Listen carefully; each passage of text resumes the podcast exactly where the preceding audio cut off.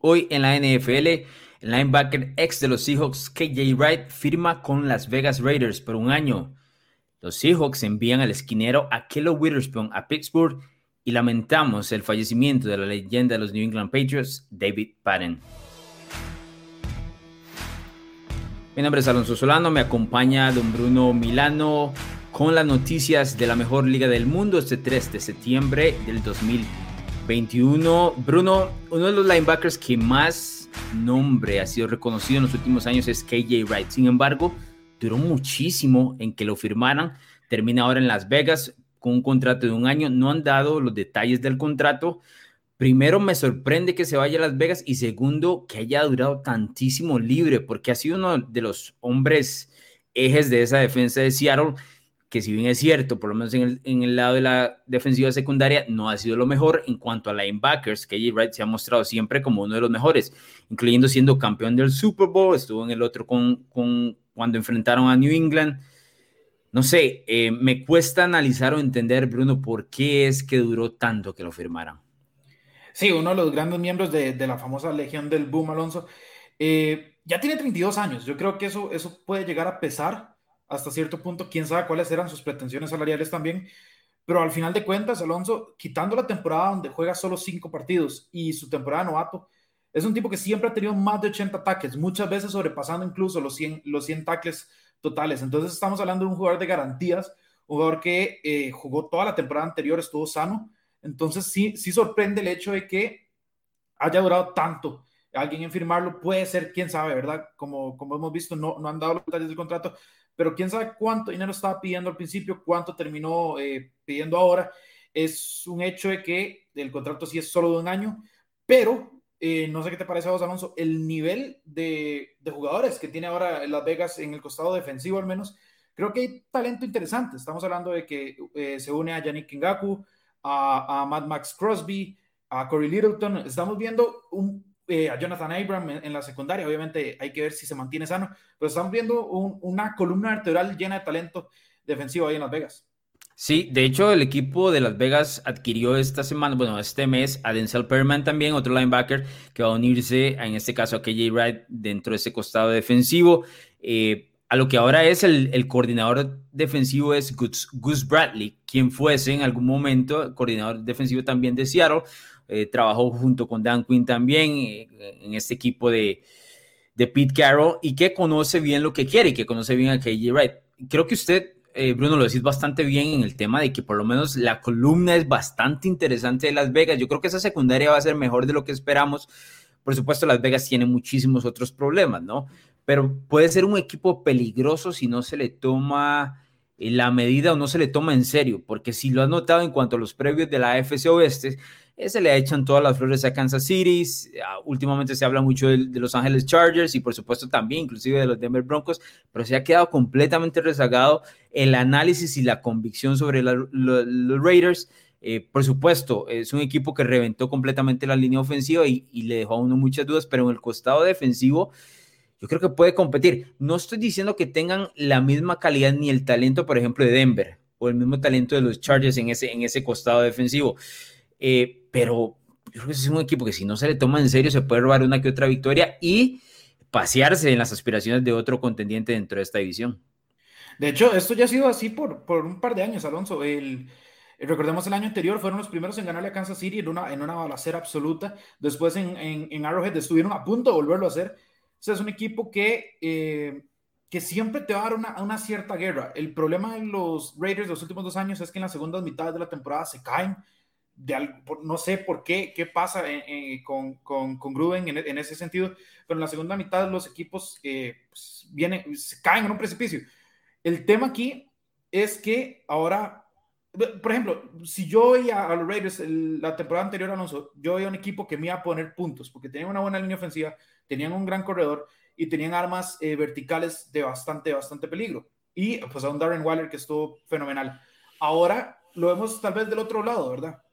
Tienen una gran defensa y KJ Wright, porque todos los nombres que mencioné son relativamente jóvenes. Yo no, yo no pondría, yo no pondría gran defensa, pondría una defensa interesante. ¿no? no, no me atrevería a poner gran todavía. No, no, estás en lo correcto. Es una, es una defensa que al menos intriga, ¿verdad? y está llena de talento joven. KJ Wright es este líder, es como lo decís, tiene relación con, con Gus Bradley, tiene, tiene, ya sabe lo que es eh, ganar un Super Bowl, sabe lo que es perder un Super Bowl, ya sabe lo que es jugar en partidos de, de alta magnitud. Creo que es un capitán, ¿verdad? Eh, más allá de lo que puede dar como linebacker, que todavía lo puede dar, creo que es, es una presencia fuerte en cuanto a ese liderazgo que puede aportar.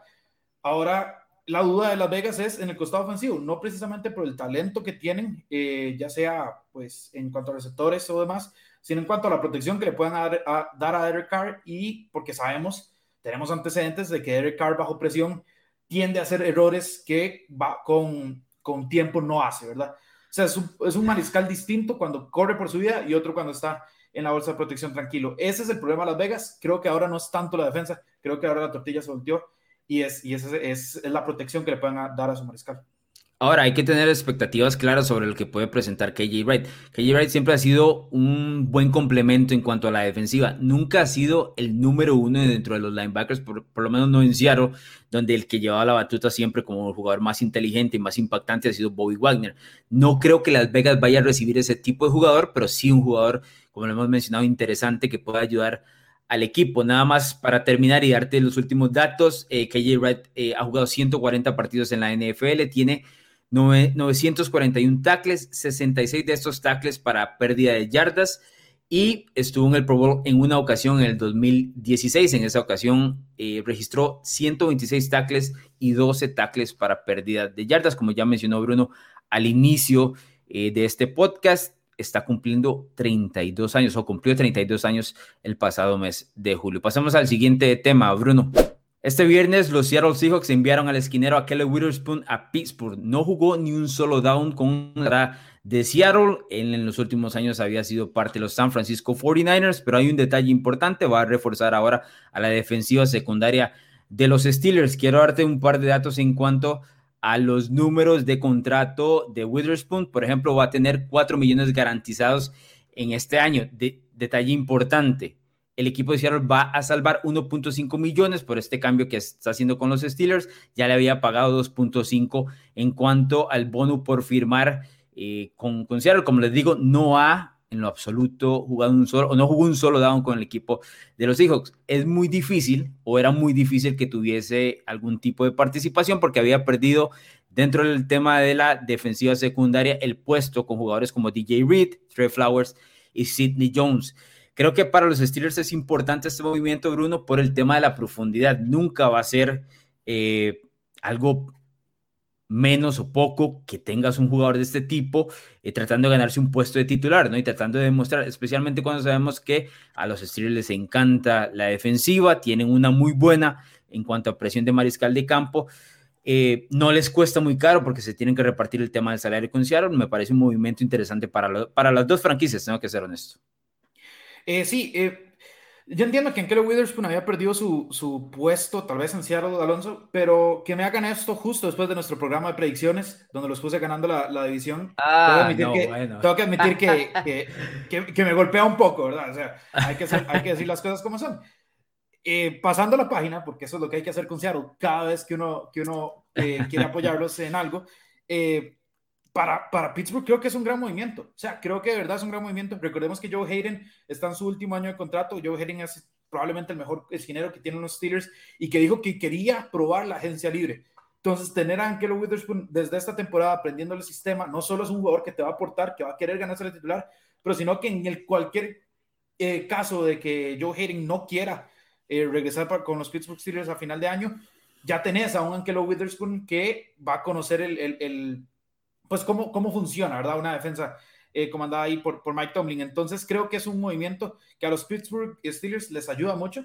Siento yo que los Steelers ahorita, eh, a ver, no es que les sobraban los esquineros, no era tampoco su mayor prioridad, pero para el precio que tienen que, que, que dar para tener a Angelo Witherspoon, creo que, es un, creo que es un trade donde ellos ganan para mí un poco más que Seattle. Sí, este es un jugador de potencial.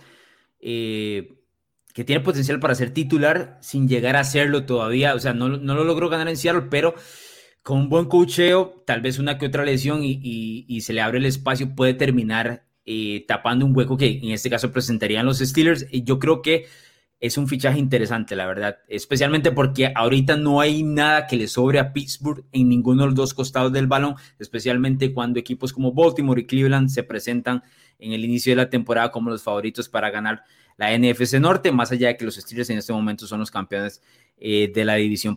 Este viernes por la mañana se dio a conocer que uno de los alas abiertas más famosos de los New England Patriots, por lo menos en el inicio de esta dinastía que tuvo el equipo de New England, David Patton, falleció en un accidente automovilístico.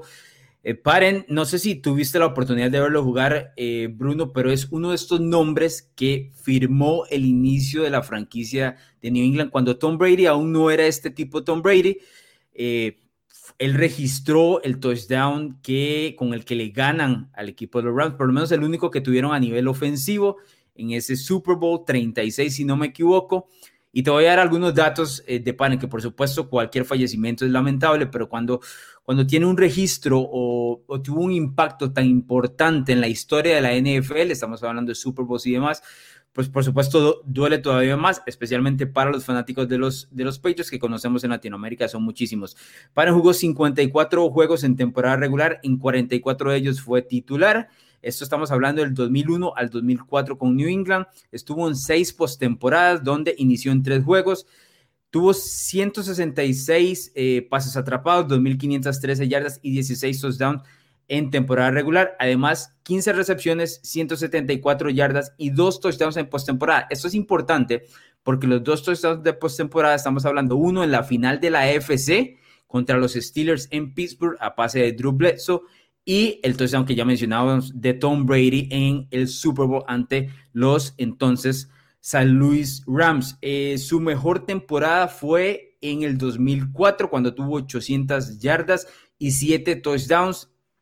Además, en esa temporada, eh, Paren tuvo lo que, no, no en esa, en el 2001, Tuvo lo que es conocido como la segunda jugada más larga en la historia de los Patriots, un pase de Tom Brady de 91 yardas que recepciona Paren y le anota en ese entonces a los Indianapolis Colts que compartían en ese momento la AFC este con New England. Muchos no recuerdan, pero los Colts eran parte de esta división antes de que las volvieran a realinear. Y ahora un detalle importante, en ese mismo partido, Paren se convirtió en apenas el sexto jugador desde 1960 en tener, ojo, este tipo de encuentro. Anotó un touchdown por tierra ante los Colts. Anotó ese que les mencionaba de 91 yardas en recepción ante los Colts y pasó, pasó un touchdown eh, como eh, mariscal de campo de emergencia también ante Indianapolis. Nadie ha hecho eso desde Paren, nadie lo había hecho antes desde Walter Payton en 1979, sin duda alguna el fallecimiento de David Paren, eh, lamentable, eh, pero más allá de eso deja un registro importantísimo dentro de la franquicia de New England, Bruno. Sí, cuando yo voy a ser muy sincero, Alonso, cuando hablamos de David Paren, uno conoce el nombre, yo al menos era muy joven cuando, cuando él estuvo en su prime, eh, él se retira en 2008, si no me equivoco, entonces, pues sí, yo así como observarlo a plenitud, tal vez como vos, pues, pues sería, sería no, no podía ni hablar todavía yo, pero eh, evidentemente es, nunca es, nunca es una noticia linda ver a, un, a, un, o sea, estamos hablando que sí está retirado, pero sigue siendo una persona joven que además muere pues, lamentablemente en un percance, ¿verdad? No, no, no en, en una edad donde uno se espera que, que algo así suceda.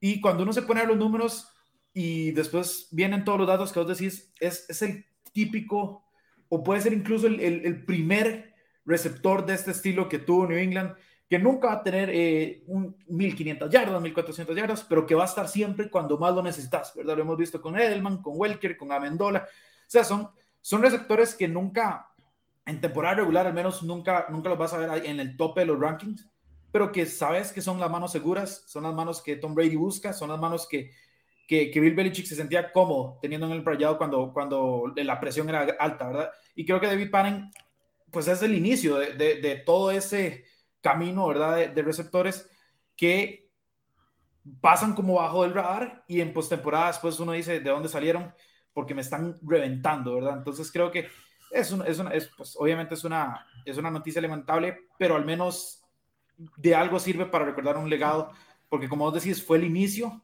de una dinastía, ¿verdad? Y Paren fue parte importante de eso. Así es, David Barron es un veterano de 12 temporadas de la NFL, jugó además con los Giants, los Cleveland Browns, el equipo de Washington y New Orleans. Se retiró con la camiseta de New England, en esto que hacen los jugadores que firman un día y se retiran. Él se terminó retirando con la camiseta de los Patriots. Vamos, Bruno, nada más decirle a la gente que, eh, pues por supuesto, pueda suscribirse en los podcasts de NFL Latino TV, ya sea en Spotify o en Apple, donde sea que usted reciba sus podcasts. Eh, también recordarles activar la alarmita que ahora tiene Spotify para que pueda recibir los nuevos episodios todos los días hoy en la NFL.